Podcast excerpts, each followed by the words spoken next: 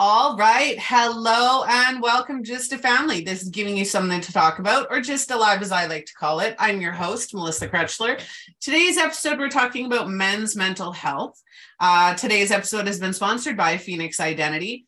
Embracing your emotions isn't just for women, it's for everyone. Your mental health, your mental and emotional health is a key foundation of life Learn how to control your emotions and process your life with this guide, the Embrace Your Positivity Guide, introducing the Rockstar Method. So go and check that out. Link in the description. Uh, if you want to get involved in this conversation, please feel free to type a comment or type a question or a comment in the comment box. We are here, we are answering your questions, and we're having a discussion on men's mental health. And to do that, I'm going to hand it over to my guest speaker. Michael, would you like to introduce yourself? Yes, thank you very much for having me, uh, Melissa. My name is Michael Gershe. I am a speaker, author, comedian, uh, photographer uh, as well. Um, and uh, I'm very happy to bring this subject to your, your listeners today. And uh, my focus, you know, grief as well. Uh, it, has been a part of my life since I was a, an infant, actually. So we'll get more into that, but I'm very excited to talk to you about this subject today. Absolutely. Me too. And we were just talking right before the show for anybody watching. Um, men's mental health is a huge one. And men are men aren't taught to process their emotions process those those mental health and the beliefs and right crying is for for girls and and all of the things that you hear growing up especially with you know i want to say like i had boomer parents um and you know it was kind of a figure it out you know like i'm the i'm the f around and find out parent where where my parents were like you know figure it out on your own. Um and it the mental health system just wasn't where it is today and it's even it's still even broken today. But i think that one of my biggest passions is bringing mental health awareness for not only women but men as well because there's a lot of stuff that comes in comes and and comes into play is what i'm looking to say when when we're talking about mental health especially in men. So why don't you start uh, would you like to start telling us a little bit about your story with mental sure. health? sure. When i was eight weeks old my family and i were hit by a drunk driver. Uh, my mom was killed in that car crash and she was 28 for me, all my bones were broken. My skull was completely fractured from one side of my head to the other. So the fact that I'm 52 years old and standing and sit, standing, sitting uh, with you today is nothing short of a miracle. And I grew up to be a competitive swimmer, uh, comedian, author, as I said before. And I've dedicated my life to last 26, 28 years uh, to sharing my story so other people don't go through what my family went through with the trauma and the grief, losing someone with impaired driving a couple years ago, five years ago, my father passed away in January of 2018. My aunt 90 days later. So that grief and that trauma came to a head. Whereas one week in June, I wasn't going to see the end of it. And it wasn't because I wanted to die, I just wanted the pain to stop. And that was the very first time I really um, went into counseling. I needed it because I couldn't send family members back you know, to the cemetery three times within six months. And through my life, grief was never talked about. My dad never talked about my mom so much. Um, my grandmother died when I was eight or, or, nine, not talked about. My grandfather when I was 24. Um, my best friend died when I was 30, when he was 33, as the result of being a drunk driver. So you take all that and all that grief was just adding up. And I did what my dad did don't talk about it, right? You bury up inside to is, is ready to kill me. And one of my friends is a grief counselor. So I had lunch with her that day, uh, week in June, where I thought I had my plan. I was ready to go. She goes, You don't look like yourself. And I went, Yeah. And I told her a little bit. And then she goes, Go home, fill out the online application. And I did. And everything was a yes, except for one. I wasn't pregnant. So um, I was happy with that one. And then I started grief counseling and I had to fix me. I, I, was the problem. And I didn't want to emulate my father anymore on that grief side. And what I found out was by talking about it, um, expressing your feelings about it, that grief, the depression, the trauma didn't own me anymore. It didn't control me. It was very freeing. You know, sort of like when you get home from a hike or a long day and you take your shoes off and your socks and your feet are very nice and happy. That's how I felt when I started talking about it and overcoming um, everything. And the first question was, Hey, just talk about your mom's death and how that impacted all your relationships. And I was like, I'm here to talk about my dad and my aunt. She's like, No, you're not. And I was 47 years old. And the very first time processing my mother's uh, death and what it meant to me. Yeah. What do you think? Uh, like in your father's case and in your case? I know that in your case it's more so generational right? Because that's that's what you emulated because that's what you were shown. That's what you were taught right? Right.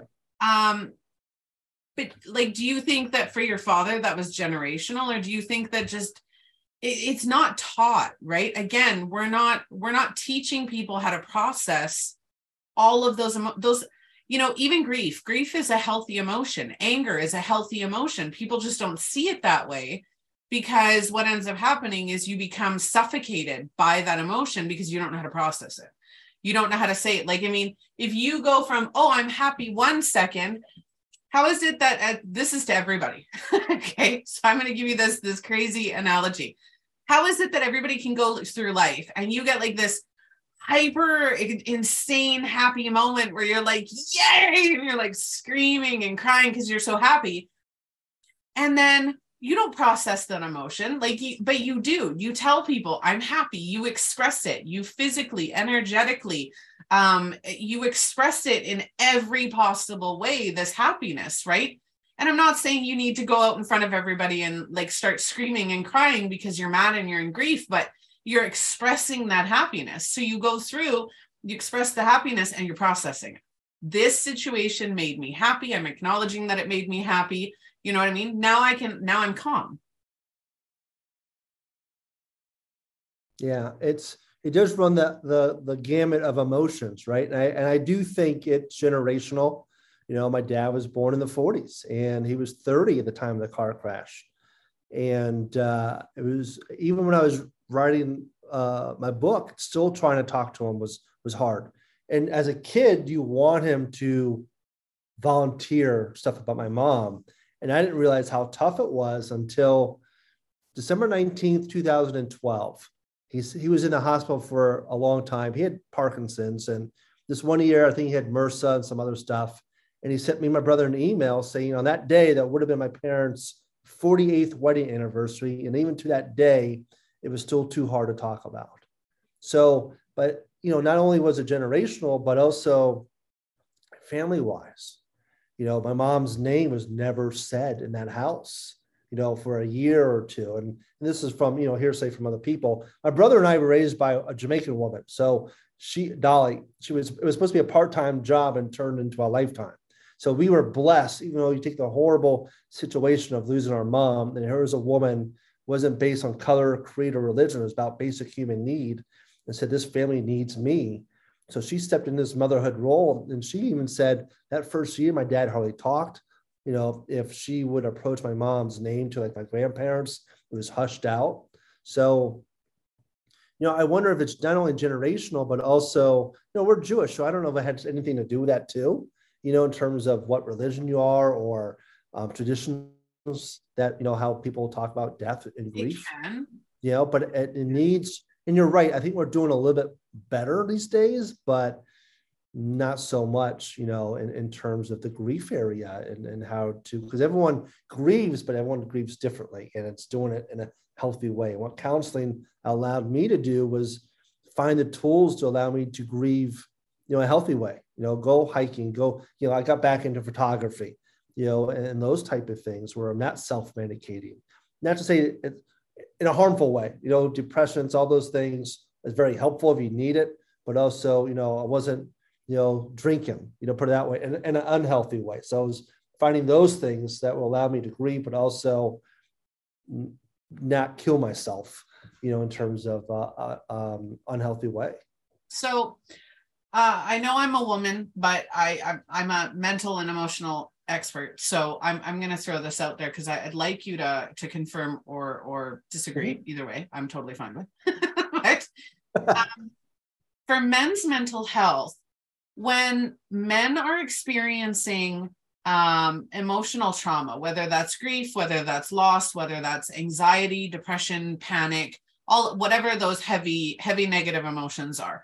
Um, they tend to gravitate towards self-medicating, whether that's drugs, alcohol, sex, um, um, working on cars, like what whatever that looks like. They throw mm-hmm. themselves completely and utterly into something that either removes or replaces the emotion that they're they're trying not to feel. But another one is almost instinctual is anger. Yeah. There are a lot of men and and I I look to this and now physical violence is never okay in any scenario and and I don't I don't agree with it. But at the same time I want to express for for anybody watching that a lot of the times when when um when men struggle even women I've seen it in women as well when you struggle with very heavy very negative emotions and you don't know how to process them you don't know how to express them they they they build and they grow right? And that can lead to the depression the self-medicating the anxiety the suicidal thoughts all of that. But what else it can lead to is that anger and that anger can transform into violence into you know um, trying to find control or power over absolutely anything in your life.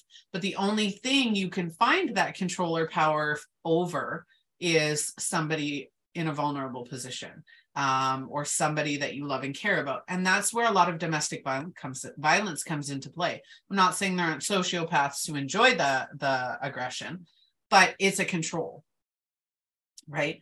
Um, so I wanted to throw that out there because that's that's something that I think people don't realize when it comes to domestic violence is or even bullies, right? There's right there's grief and there's pain in there that they're struggling with they don't know how to process it i would yeah I, I could see that happening because it's an outlet and how do you channel that energy right? You lash out. I know for me when it hits me my mood definitely changes where my i'm short tempered you know with, with people. And and then afterwards you kind of go man I, I really shouldn't have said that to that person right? Um and yeah, we have to learn how to how to channel that energy. You know, we can be anger, but that lashing out in terms of a physical way to other people, that's what we have to learn. That's where I think counseling is so great. Um, one of the exercises we did was uh, a beanbag throw and threw it against a wall, and you hear that sound and and just the motion that allowed that was great for me with some anger. So earlier I talked about my best friend who died as a result of being a drunk driver I had a lot of anger towards him because it was almost like, how dare you do this to me? You knew my story and that you still drove drunk.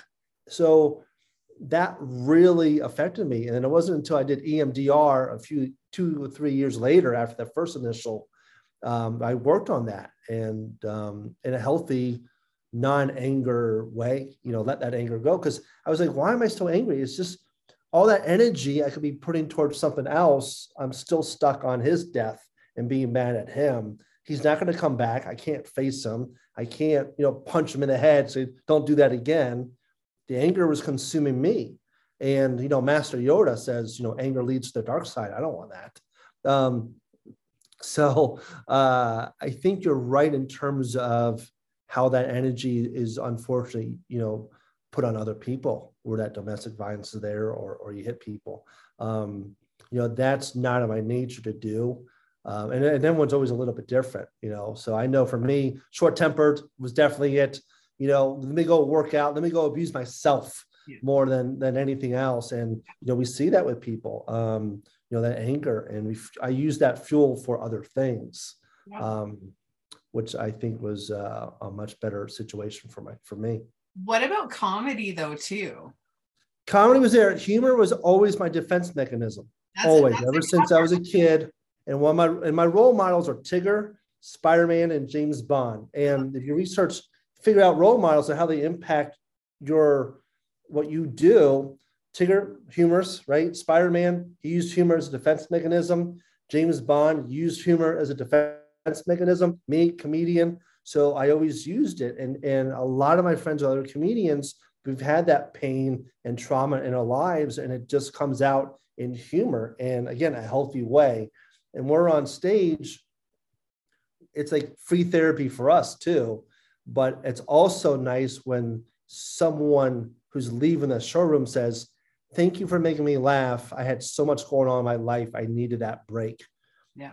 And what do you say to that? I mean, it's it's an awesome feeling. So we know that there's that relationship with the audience. We go, we're going to take someone's pain away for a half hour or an hour. But humor is is a great way to do it. And there's also, you know, whether you have dark humor or whatever, I don't care. You know, as long as you're able to humor. laugh and do stuff, yeah. Yeah. Um, I I have I definitely have dark humor. Considering the the company that's launching April 1st um of mine, that's pretty pretty dark humor and inappropriate. Yeah.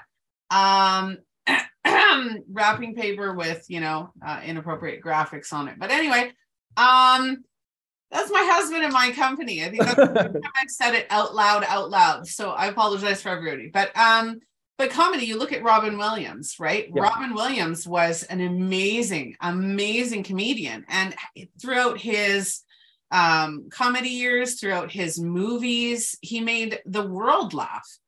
And but inside he was he was struggling. And right. and that showed um obviously when he when he uh, passed away. But yeah, um, especially at the end because he didn't want to live that life. And then, but I was read one of his books, a biography, and that concept was there, and um, you know that, that struggle.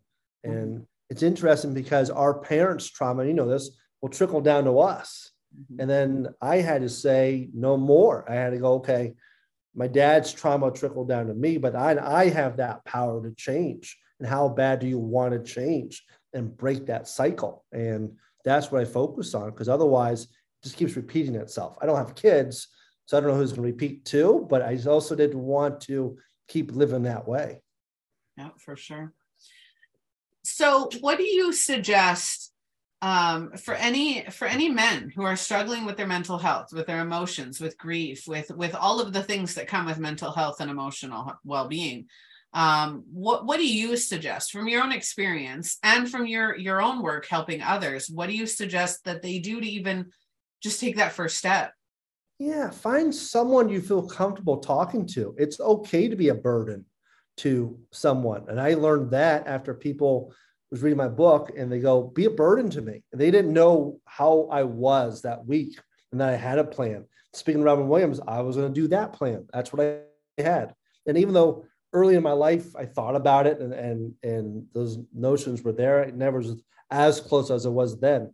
So I would say to any men, you know, find someone you feel comfortable with, go talk to. It could be clergy, rabbi, but counseling helps. Don't be afraid because, you know, a sign of uh, asking for help is a sign of strength. And in society, men are supposed to be strong. Well, if you want to be strong, go ask for help because we can't always do it ourselves. And it's okay because then you know, as I said earlier, instead of that controlling us, then we have that control over it. And it's very freeing, liberating. And then once you start talking about it, you realize it's not that bad of a deal um, or big of a deal in terms of talking to someone. Um, that pressure comes off our shoulders. Yeah. And uh, it, it's, so I never about- thought how freeing it was going to be until I actually did it. So for any men you know, it, it's quite okay. It, you know, there's nothing to be afraid of. It, I think there's more to be afraid of if you don't go ask for help. You know, you do it for yourself, you do it for your family, you do it for your loved ones, um, because they all love you and, and want you to be around. And and I know that as a kid that should have been dead at eight weeks. I also know my mom didn't do anything, so I, you know, I don't. I think she sacrificed her life so I could live, and me doing something stupid would throw that, you know, um, you know would destroy that so you find those things that make you happy and that things that you're living for um, also because that that's important. I love that you said that because somebody i heard somebody say um, the other day i don't want to be a burden to you. I feel like a burden to you. And that was amazingly powerful for me that you just literally used that wording. So somebody who's already can thinking i don't want to be a burden to you what what would you speak directly to them what what would you say directly to that person you know look be a burden be a pain in someone's ass right because that's better than the alternative so and your close friends your dear friends will always have your back. They'll never look down upon you for the emotional trauma that you're going for because we want to help you. And I learned that with my friends too. It doesn't, care how big or how small, whether it's a text, you know, I'm feeling down or whatever. You know, your your circle will always be there for you. And and sometimes talking to a stranger, like a, a therapist, is is the way to go. But you know, talk to your wife, your girlfriend, um, because um, they all care about you. And uh, the worst thing you can do is not then doing something, as we both know, and then we ask, "Well, we didn't know they were that bad, or why didn't they ask for help?" When it's that easy, you know, we see that with service servicemen, you know, military, police. You know, firefighters, responders, where they're in that environment, you know, and where they go, "Well, I'm fighting for the guy next to me." Well, the guy next to you wants you to be here, right? So again, get that assistance where it's that stigmatism where it shouldn't be yeah. You know, in, in, terms of, that, and that's the shame. And that's what we have to change in our culture too. Right. So we're also fighting against that. But then I kind of go, I'm doing it for myself. You know, who cares what, if, if people thought asking for help was, was weak, well, it's no, it, it, it's strong. As you said, bullying, right? No shame in that. And I read a lot of Brene, Brene Brown's books about vulnerability and shame. And I go, why should, why should I have shame in this? This is my life and I want to be here, you know, for the next day humor. I love that my drug is hearing people laugh. And I wrote a list. What things would I miss if I if I killed myself? Someone's laugh was on that list. Um, going to see Kiss again, you know, um, you know, my favorite music groups or whatever. If you have kids, you know, make a list. And and that helped me too. Um, realize how I how important I was for other people around me. And and you are, you're loved and you are important. And your life means something and it's precious. Yeah. Um, I love that. I, I absolutely love that. I'm kind of just the the person that I'm thinking of. I'm thinking of everything that they're struggling with, and um, everything. Uh, it's like you're speaking to certain people, right? And and it's it's awesome when you can feel that. Oh, now I know where I was go where I wanted to go. Um, we t- we talk about stigma, men's mental health, and the stigma, and the you know not asking for help. We talk about people in the military, um, people in the armed forces, uh, police, cops. Uh, there are so many high profile, very high demanding positions. Um, even actors and actresses are very high demand positions. Politicians, all of those will what's the so i'm an identity coach just to to clarify this and why i'm saying this i'm an identity coach and there are a lot of situations in our life that that will feel like it's taking over our identity. Being a parent being a partner um, high profile positions or high demand positions we feel like we lose ourselves in these life events or in these careers or titles or roles. And as we go through that um, it's almost like we forget who we are and we forget that it's okay to ask for help and we forget military military is huge because you you live breathe eat sleep and with all of the the professions that i've already talked about you live eat breathe and sleep this profession or this persona right and when you feel like you've lost that persona you feel like you've lost yourself so, for anybody who is in a high demand, high profile position, know that we get it. We get what it's like to be there. We get what it's like. There are so many uh, people like Michael and I, so many people that I've talked to in the last year of running this show who understand that mental health is no joke. Mental health is serious and it's something we all struggle with one way or another every one of us is going to face negativity or trauma or grief. It's a part of our existence. And the sooner we all decide that that is acceptable, the sooner we all start to really truly heal. You said something about the identity, right? COVID was a huge one. One day you're a server at a restaurant, next day you're not you know, and how do you deal with that? I had to do that when I had to stop swimming due to injury. For 27 years, school and swimming, that was it. One day I woke up, I'm not a swimmer. Who am I? Yep. Again, you're going through that. And I think now, you know, we have a lot more help with it. I mean, I was in college 88 through 92. So that help wasn't really there for athletes. More, you know, it is there there now. But I, I like what you said about that identity because we have to figure out who we are. Yeah. And we're more than just like a soldier or you know that job. We're we're so many more things. And it, I had to learn what You're else right. was I? Yeah, I had to learn. Yeah. Look, I was a speaker for so long. Sudden one day all these shows are gone. Now, now who who am I? And that was hard because you miss that part of you. And it's like, okay, let me figure it right. You have to figure out, okay, now now what? It's my profession, but is that who I am? Same thing through counseling. It took me 47 years to realize that I'm not just a victim and survivor of that drunk driving crash. I thought that's exactly who I am. I'm not that person. It's a part of me, but it's not all of me. And mm-hmm for, can you imagine if I went through that when I was a kid, you know, that processing and stuff? Oh, they how, do it all the time. Yeah. Well, all yeah.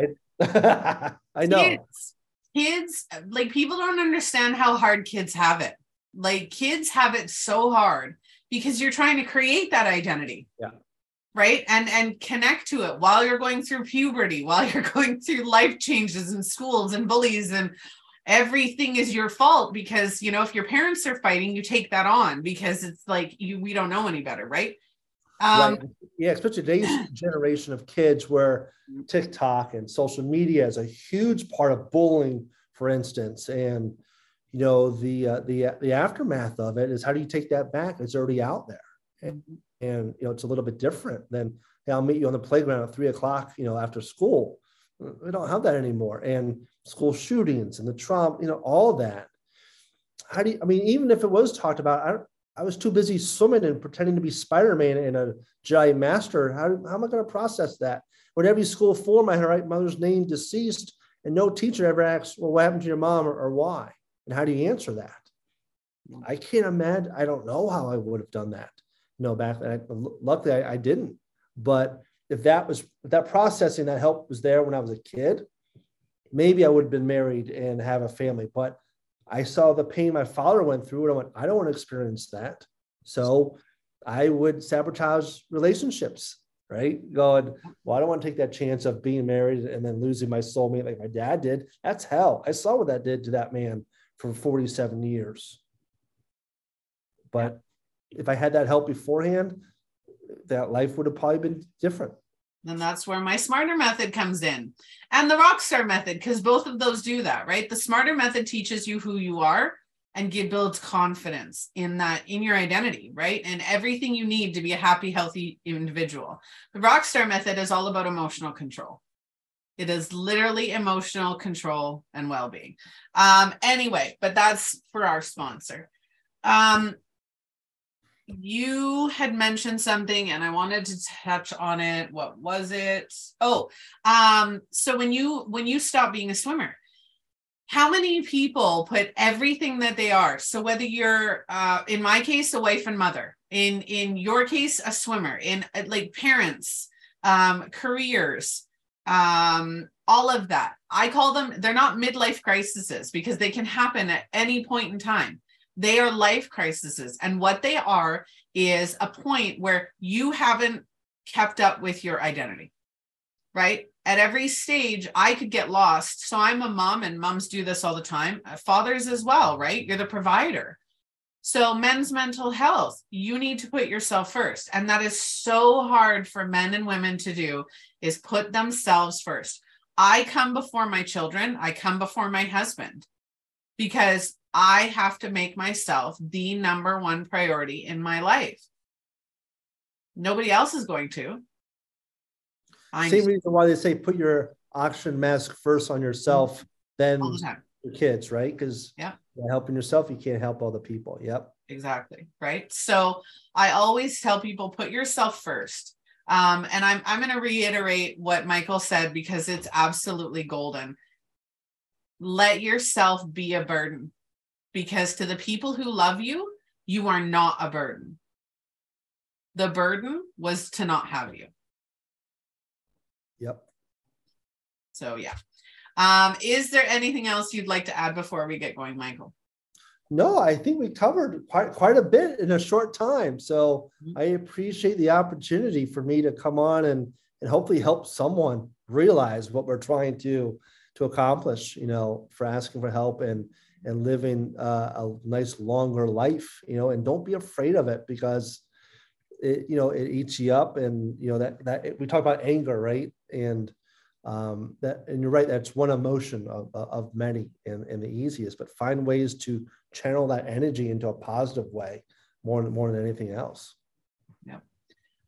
All right. Well, if anybody would like to get in touch with Michael or myself, please do so. Link in the description of this episode.